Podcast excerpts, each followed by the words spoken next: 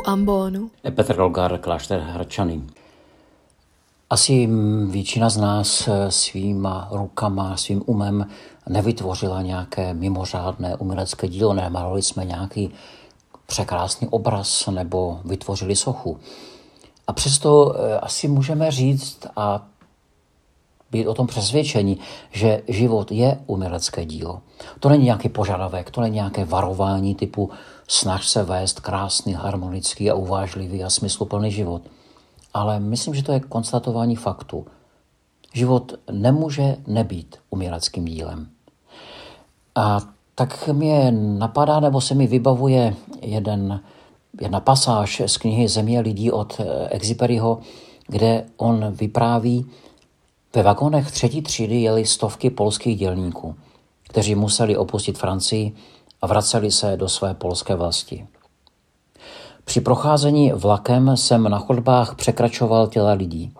Zastavoval jsem se, abych si je prohlédl.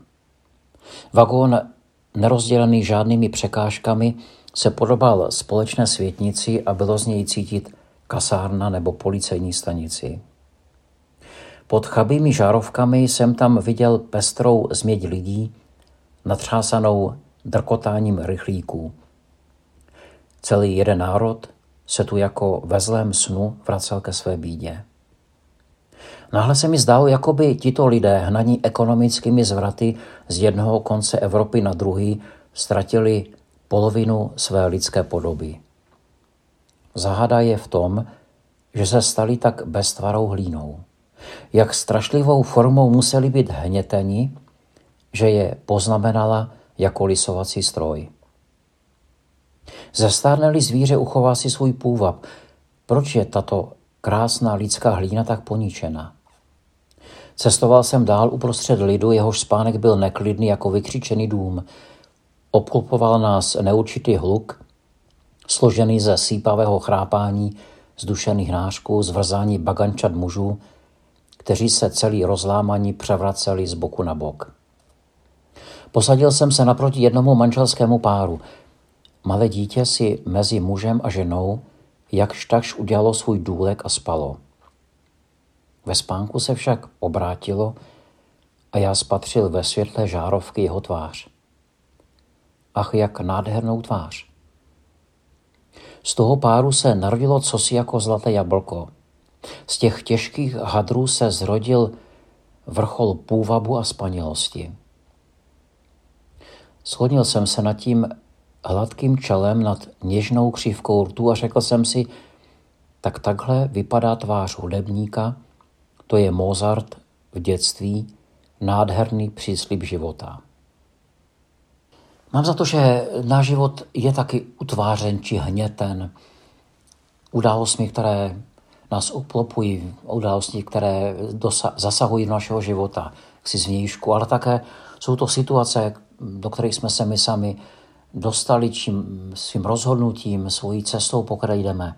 Nebo jsou to místa, která nám v životě mm, hodně, pro nás hodně znamenaly.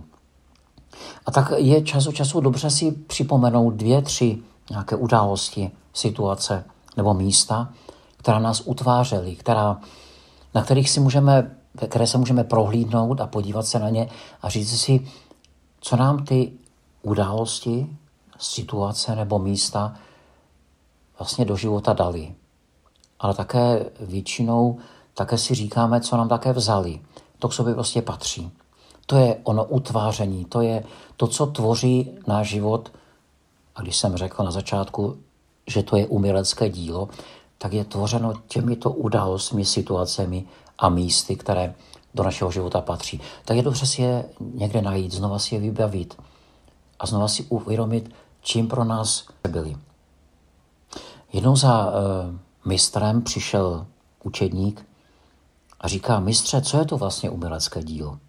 A starý hrančíř, který hnětl nějakou nádobu z hlíny u hrčínského kruhu, tak se zamyslel a řekl, Mistrovské dílo je dílo, které tvoříme svou duši, které jsme počali srdcem, které jsme vytvořili pohyby svého těla od kůže až po vnitřnosti, které jsme prožili, nosili až do doby, kdy se prodralo prsty na svět, jako zralý plod. Trvá dlouho, než se vytvoří mistrovské dílo. Připravují ho často celé generace. A potom přichází jeden člověk a ten to vytvoří. A ten učedník říká a ptá se, co je zapotřebí k tomu, abych byl takovým člověkem. A mistr říká, naslouchej hlasu starých, naslouchej svému příběhu, naslouchej příběhu druhých lidí, naslouchej Bibli. Pozoruj přírodu a mlč. Podcast u Ambonu pro vás připravuje Fortna. Každé pondělí a pátek na Fortna EU a na Spotify.